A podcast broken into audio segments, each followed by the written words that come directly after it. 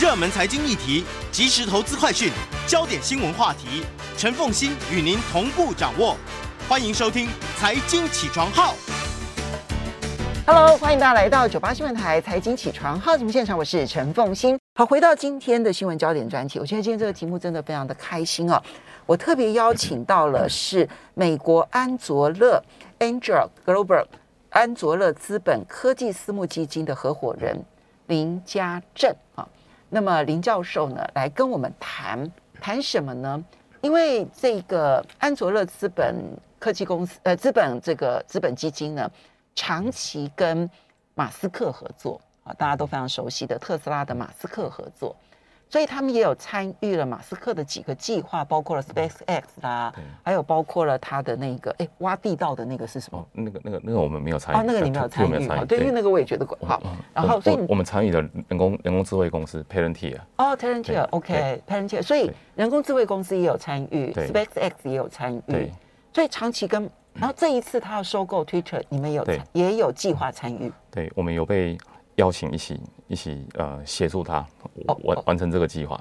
好，所以呢，马斯克到底为什么要收购 Twitter 啊？我觉得这件事情呢，很多人把它当花絮，可是我觉得我们认真去看一个，因为马斯克常做的都是很大的梦。对。我觉得我们就要来去理解他那个梦到底会推到什么样的程度，也非常欢迎 YouTube 的朋友们一起来收看直播。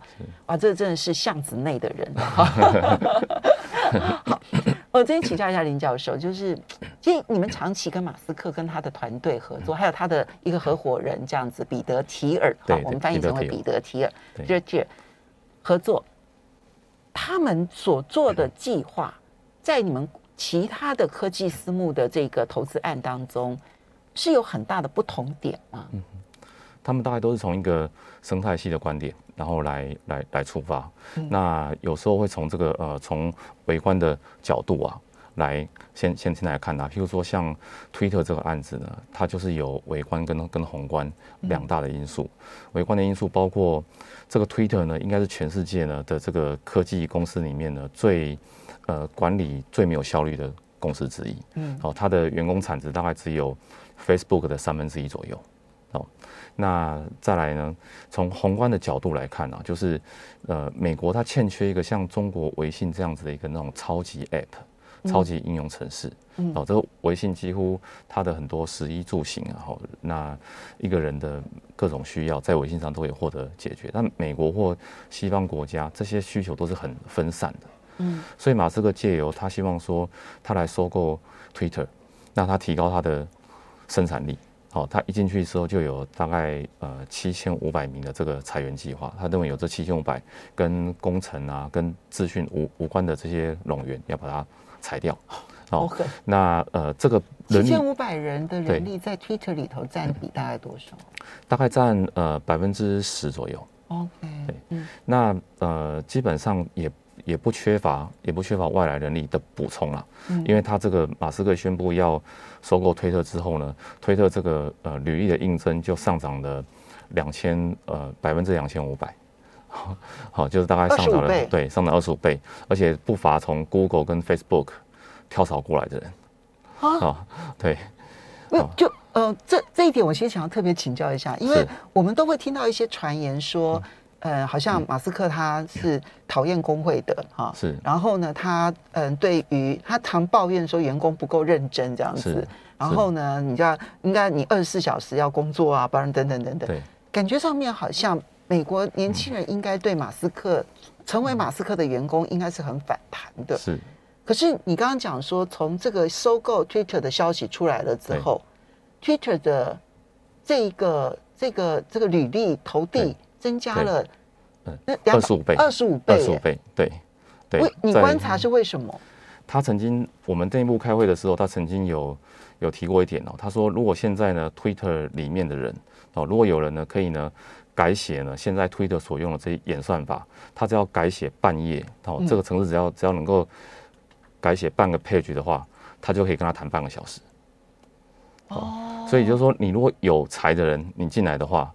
你是有跟马斯克晋升工作的一个机会，而且马斯克他宣布说他买了推特之后，他跟呃甲骨文的这个创办人啊，嗯，哦，他们两位就是这个呃跟艾利森两位，他马斯克会来担任这个 CEO，嗯、那艾利森也会协协助他来做全职的管理。好、嗯，所以呃，应该很多人对于改造 Twitter，尤其马斯克后续改造 Twitter 的这个计划，把它变成又有支付，嗯、然后又有呃社群网络，嗯，然后又有游戏，然后串流，哦，戏剧这样这样子的一个梦想，我想他们应该是非常兴奋的，而且也可以看到说他打造。把它打造成一个超级 App 之后，它的整个营收跟跟获利啊，有一个很高的成长机会。预估它的营收会从五十一亿成长到一百三十二亿。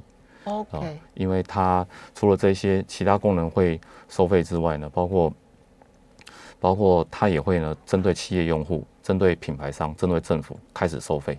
嗯，哦，因为你里面的用户数变变多了之后，嗯、那里面的流量也也变多，所以它可以成为一个政府啊、品牌商或者是企业，它去公布它的讯息、做做行销一个非常好的一个一个场合，就等于是做广告就对了。对，那他现在的用户大概只有两亿两两千万啊，嗯，其实他认为提高到五亿五千万是蛮容易的一件事情，因为它上面呢现在百分之八十的人是民主党的支持者。嗯，好，那他只要把川普再把他找回来，把川普呢恢复他的账号，就会有另外一半共和党的支持者又回来了。嗯，好，这个我们等一下来看他的这个计划到底有没有可执行性啊？是。可是你第一个先提到就是说，他们在收购的时候其实有一个宏观的一个概念，生态系的概念，对，有一个微观的一个概念。对，宏观的概念就是他觉得整个美国其实没有一个像微信这样子的一个超级 APP。对。只要有了这个超级 APP，它的整个的在美国的未来前景是可期待的。对啊，那可是呢，你他放眼整个美国之后，他觉得 Twitter 最有机会做到这件事。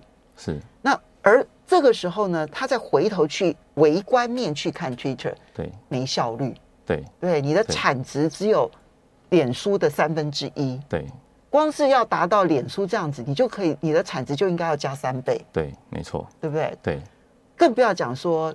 恐怕他也觉得脸书没有效率，是吧？是哦，是所以呢，他的梦想当中恐怕觉得他可以打造一个，如果只是一个美国版的微信，会不会这个梦太小了一点？嗯、哦，是不会。他当然也是这个放放眼放眼整个呃更大的一个区域的哦，不管说放眼全球，是放眼更大的一个区域。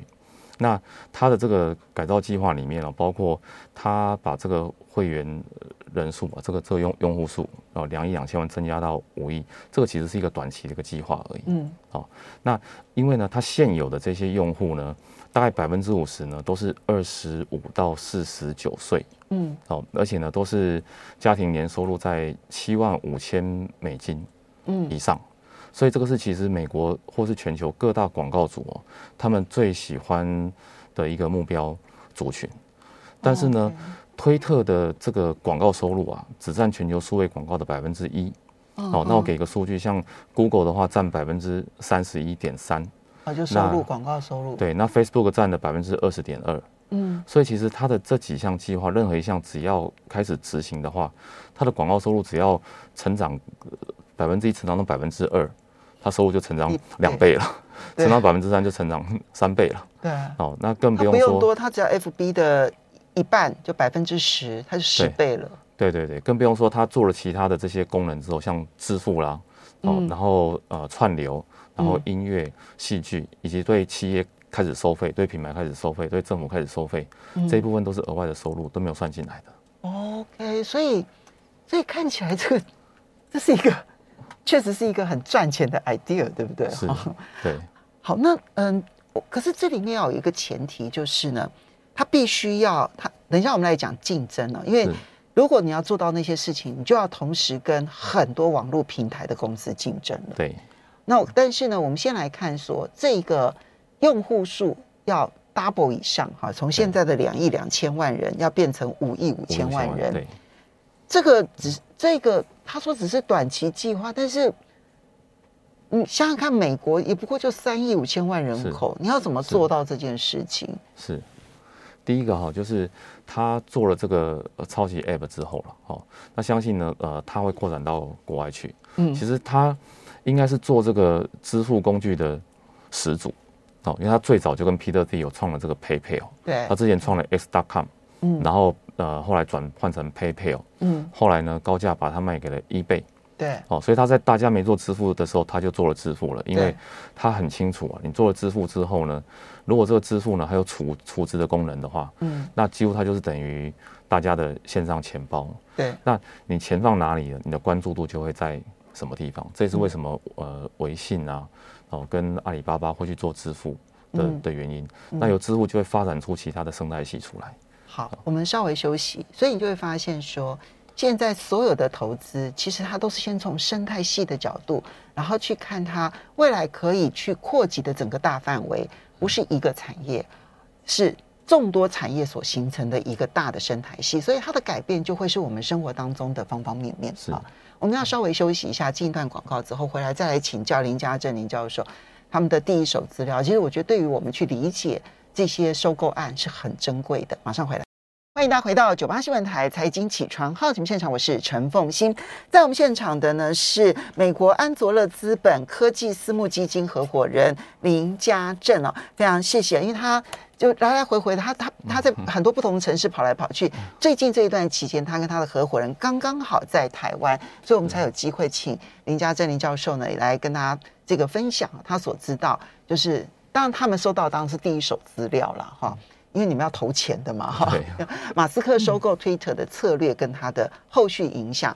好，那所以我们先把一个区块，先从人数的扩增，用户人数的扩增，两亿两千万到五亿五千万。五千万，对。他预计这个是三年之内就可以。对，三年之内。三年之内就可以达成的。那么他就不不嗯、呃，所以美国会有更多的人要参参加，还有包括了就是恐怕。整个所有使用 Twitter 的国家，嗯、对，他要用生态系去滚动它的用户数。对，对，对，这个我们呃基本上都会去检视说它的计划有没有可行性啊，哦，以及就是说从它过往的轨迹来看有没有这个可能性，他之前是不是有过这个经验？嗯、那事实上他的另外一位伙伴就是 Peter Thiel，跟他创办 PayPal，、嗯、以及现在 SpaceX 他也是共同创办人之一、嗯、哦。我们投过 Peter Thiel 的 Parent Thiel，所以我们大概知道 Peter Thiel 他的一个轨迹，他之后他也。参与了创办 Facebook，嗯，所以他现在也是 Meta 的董事哦，只是说他现在已经宣布说他今年要辞掉董事，要专心去帮助二十几个参众议员选举。那他也是 Airbnb 的这个呃共同创办人之一，嗯，所以他其实对创办这些生态系里面的这些主要的功能呢，他其实是有经验的，嗯。那另外呢，就是我们从 SpaceX 啊的这个角度来看，SpaceX 呢，它里面呢，它里面有有呃另外三个主要的。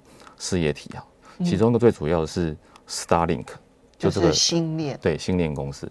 星链公司呢，它主要的业务呢是在这个低轨道卫星，当然它也有地球同步卫星。嗯、那现在大家比较注意的都在低轨道卫星这个 LEO 上面。嗯、那低轨道卫星呢，它有几个很大的客户啊，嗯哦，就是 Google，嗯，然后呢 Facebook 跟苹果，嗯。哦，本来 Amazon 也是这个大客户，但是 Amazon 因为自己做了 Blue Origin，所以他就不会用。SpaceX 的蓝色起源那家公司，那 Google、Facebook 跟苹果为什么会找这个 Starlink？哦，原因就是因为，因为很多地方是没有办法稳定上网的，对，像非洲，然后像南美洲或印度，但这些地方的人口非常多，嗯，那这些地方的人，他们现在没有办法用 Facebook、Google 哦，或是苹果他们的服务，就是因为没有办法上网，嗯，所以如果可以上网的话呢，那这些地方的人啊，又可以增成为他们新增的用户，而且可能优先搭载找这个 Twitter，对不对？它的 match 度、契合度会可能会更好。对对。所以当他们要上网，然后跟外界联系的时候，Twitter 可能会变成首选。对，所以马斯克他就反向思考，他说他认为说，哎，如果我的 Starlink 可以帮助 Facebook、Google 啦，哦，苹果把业务扩展到这些新的大陆去的话，嗯，那我为什么不自己也来？做一个这样子的功能的一个 app，哦，那对，那因为这个 Starling 是我自己的嘛，对，那我用我自己的载具来做这样子的 app，嗯，我是更容易嘛。所以印度，你看整个南亚大陆，对，那就是十几亿，甚至于二十亿的人口，对，不用多，你只要有百分之十，对，其实那个量就非常的大，对，然后再加非洲大陆，对，然后再加上中南美洲，对，甚至于包括中亚。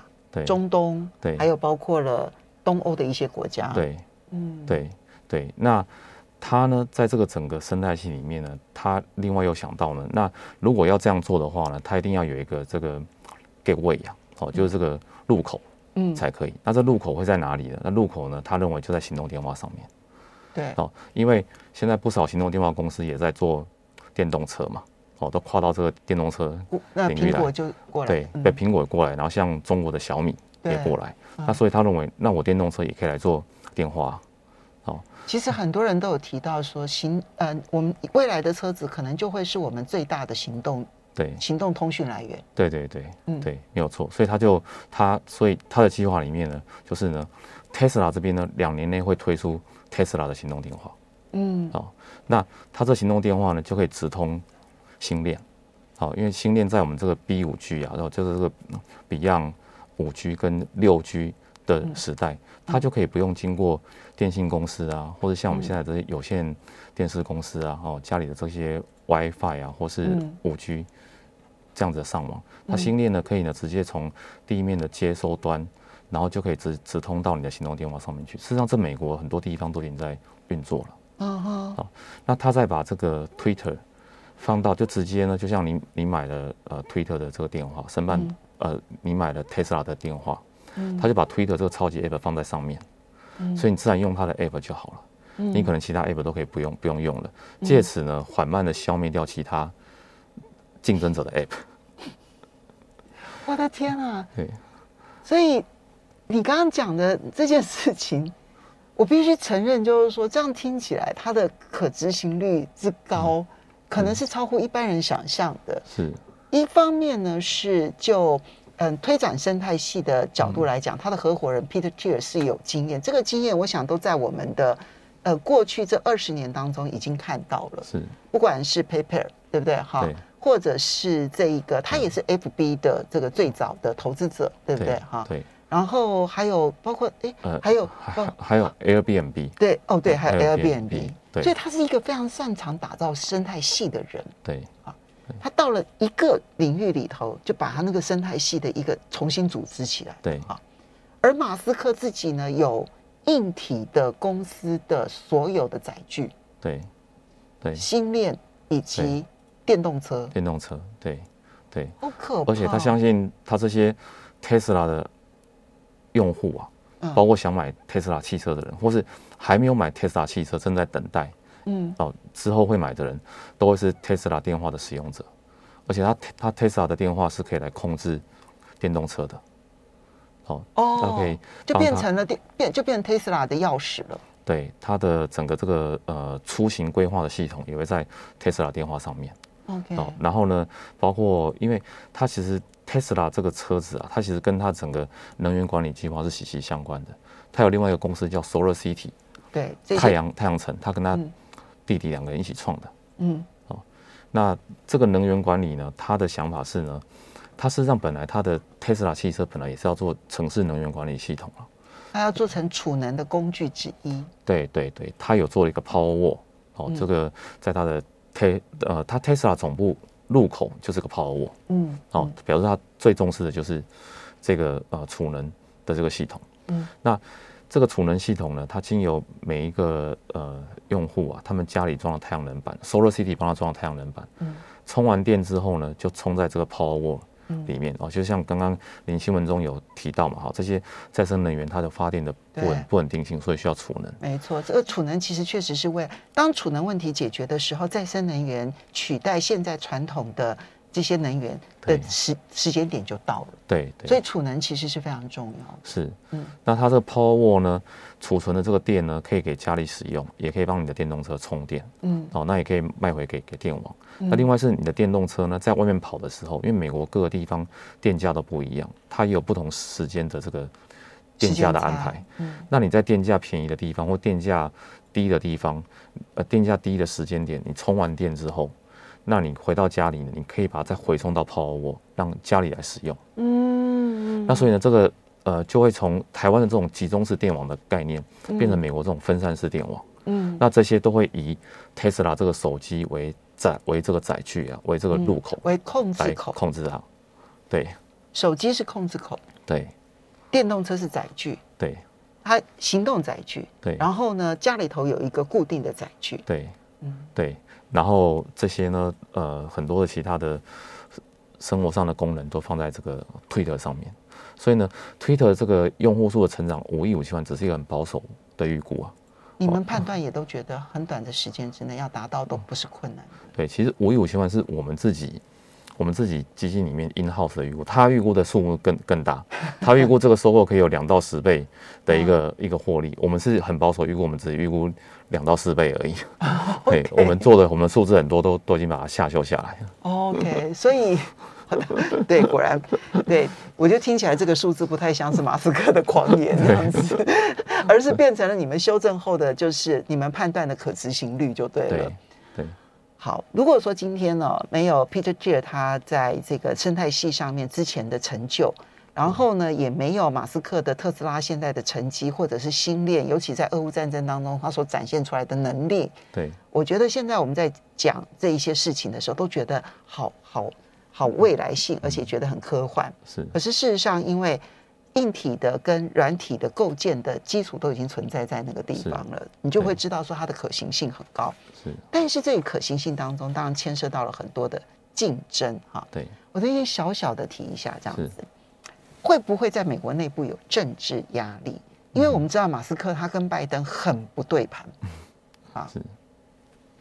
Peter Thiel 现在也是支持共和党的嘛？对不对？对啊。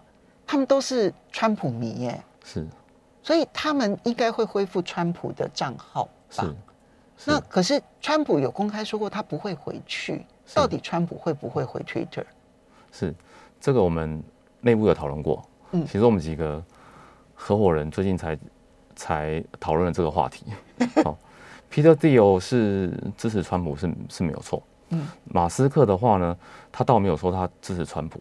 他只是说，他最近从民主党转投共和党。嗯，哦，他觉得这个说过，对他觉得民主党的这个方向上面哈不，他现在觉得不是这么的正确，所以他投到共和党去。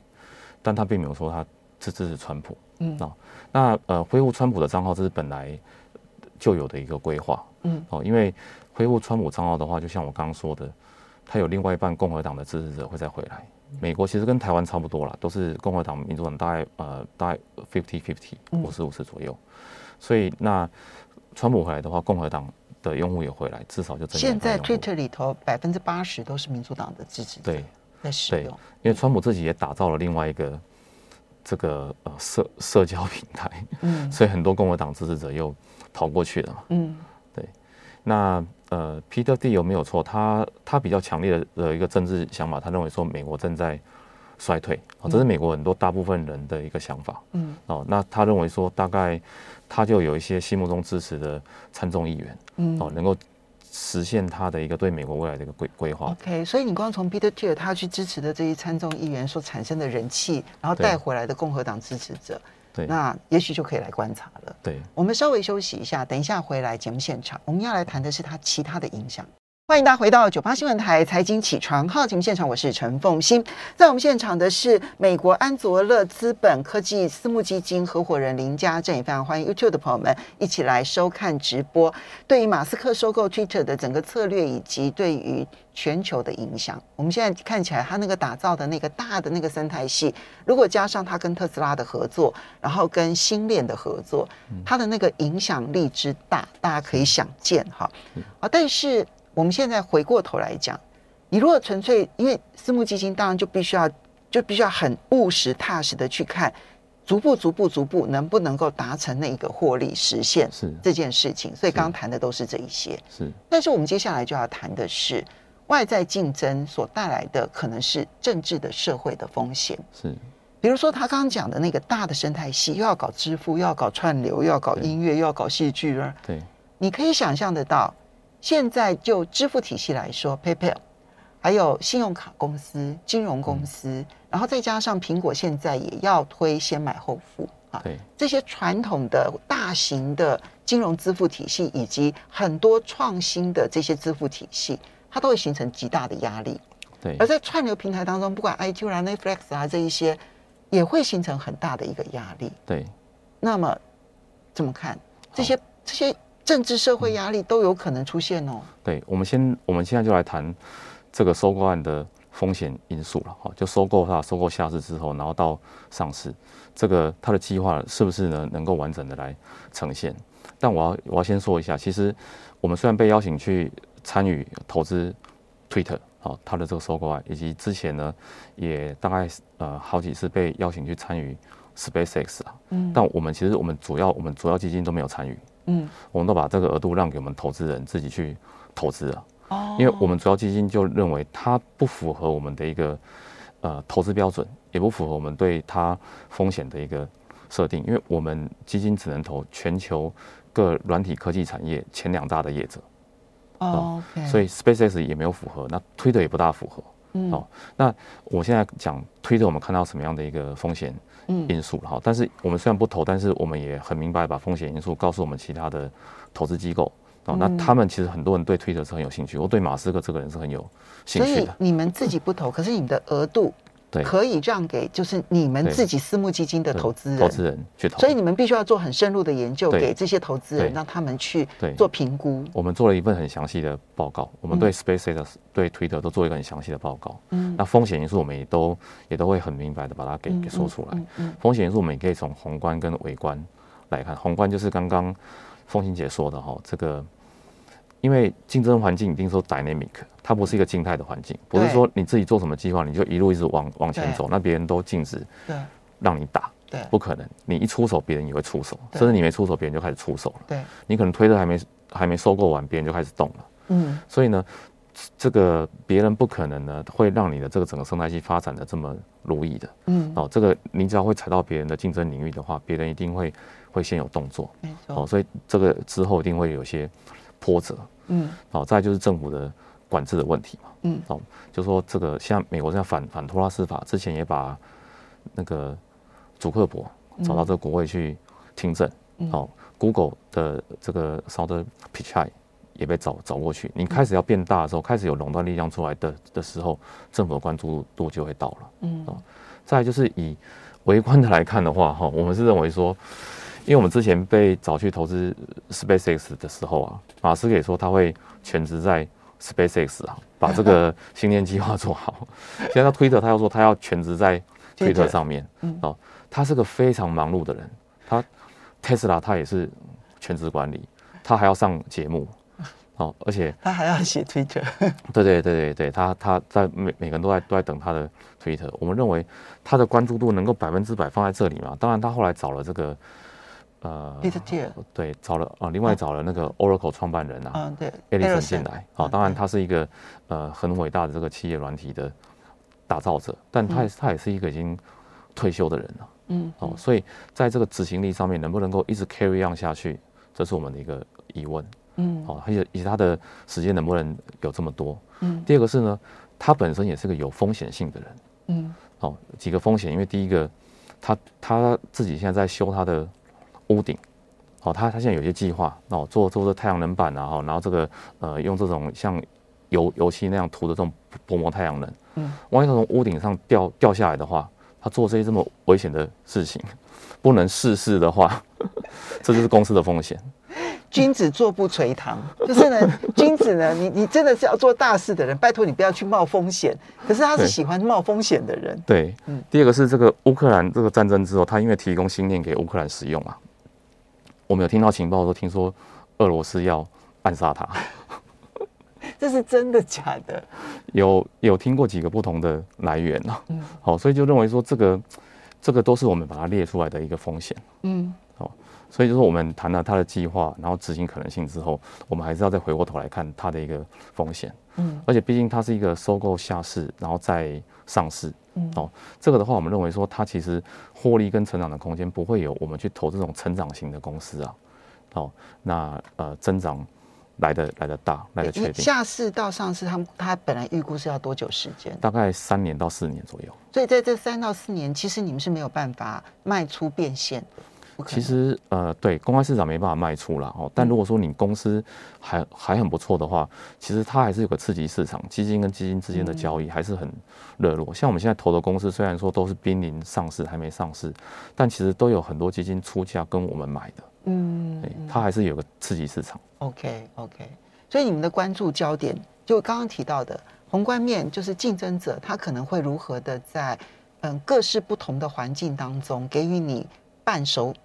绊脚石，对不对？哈，对。然后呢，在政府的管制面上面，现在整个美国的政治体系里头，其实对于这种托拉斯的网络平台，其实也是非常不友善的。对啊，对。然后呢，再加上说，就执行面来看的话，马斯克说任何说他专注做的事情，这个话都说不得准的，因为他专注这么多的事情，对，又常常做危险的活动，对对，对。我这边请教你，就是你跟马斯克接触这么久哈，他到底要怎么去评估他对一件事情的热情跟专注力？因为他随时在转移。嗯，当然在这种情况之下，特斯拉也成功了了。对。然后呢，SpaceX 其实到目前为止，它发展的速度就是要比蓝色起源要来得快很多啊。对。亚马逊的 Blue Origin 跟它竞争同时出现。对。但是 Blue Origin 其实现在成绩很糟。然后 SpaceX 就是跑在前面啊。对，你怎么去看他的专注度这件事？专注度上面，这个我们是呃没有那么的确定，因为我们认为说，我们任何一个人去做他的工作，也没办法专注在这么多不同的公司，而且这些都是第一个都是很重要的公司，嗯，然后都是呢呃快速发展阶段的公司，哦，所以它的呃风险啊，跟它的错误啊，其实是会很多，但是其实内部。会发生很多的个错误，需要去修正它，而且它都是一个，嗯、呃，一个 pioneer 的一个公司，所以你走的路是没有人走过的。嗯、对，这是最重要的。所以你发生错误的话，你基本上是没有教材可以遵循，没有经验可以遵循，没有校准的准则。对，你要自己去去开发的。嗯。哦，所以从这一方面来看的话，我们是，我们是觉得说，他确实是一个很了不起的开创者。嗯。还有就是，他是一个。其实电动车哦，应该福特汽车啊，大概在可能将近六七十年前就就已经有这个想法，甚至我记得福特汽车刚开始的时候就想做电动车了，嗯。啊，但那时候大家都认为做不起来，嗯，那像这个呃火火箭啊，太太空梭这些太空计划、载人计划、登陆火星，太空总署自己也觉得做不起来，对，但他会去从他所谓的第一性原原则、第一性原，他去看说好。这些所有的这些技术啊，这些产品、这些服务以及这些商业模式，它最基本的、最基础的这些原则原理是是什么？嗯、我们可不可以从这里呢，再重新把它打破之后，再重新推导一个新的商业模式出来，嗯、把现在大家认为的不可能，然后再把它把它变为可能。这一点其实是我们每一个人都应该要学习的，对不对？因为当我们觉得不可能的事情，而不去探究它不可能的背后有没有它可动摇的基础。我们常错过很多真正的机会。是对，比如说像之前这电动车，不可能是大家认为说要让车子能驱动啊，那个电池重量就就非常重，嗯，比汽油都都都还重了，嗯，哦，那那个那个车呢过重的情况下呢，它的这个能能源效率、能源密度是不足以让你可以商业化一部电动车的，对，但但它。做到了嘛？把这个电池轻型化，它做到了。嗯，那火箭的这个发射费用太太贵。嗯，它做出这个可回收的火箭，没错，它这都从最基本的原则去打破它的。OK，所以呢，每一个人其实他都是三百六十度的人，他不会是一个单一面向的人。是，他有他真的，其实概念上面，他能够设很远的一个目标，但是又可以很。很清楚的知道说他能够做到的背后因素是什么，他能够找到那个真正的因素，对，去改变他。但他也是一个坐不住的人，所以呢，他 那这个失控的风险性呢就特别的高了哈。今天很高兴啊，这个邀请林家正啊，这个美国安卓乐资本科技私募基金的合伙创合伙人一起来谈，非常谢谢家正。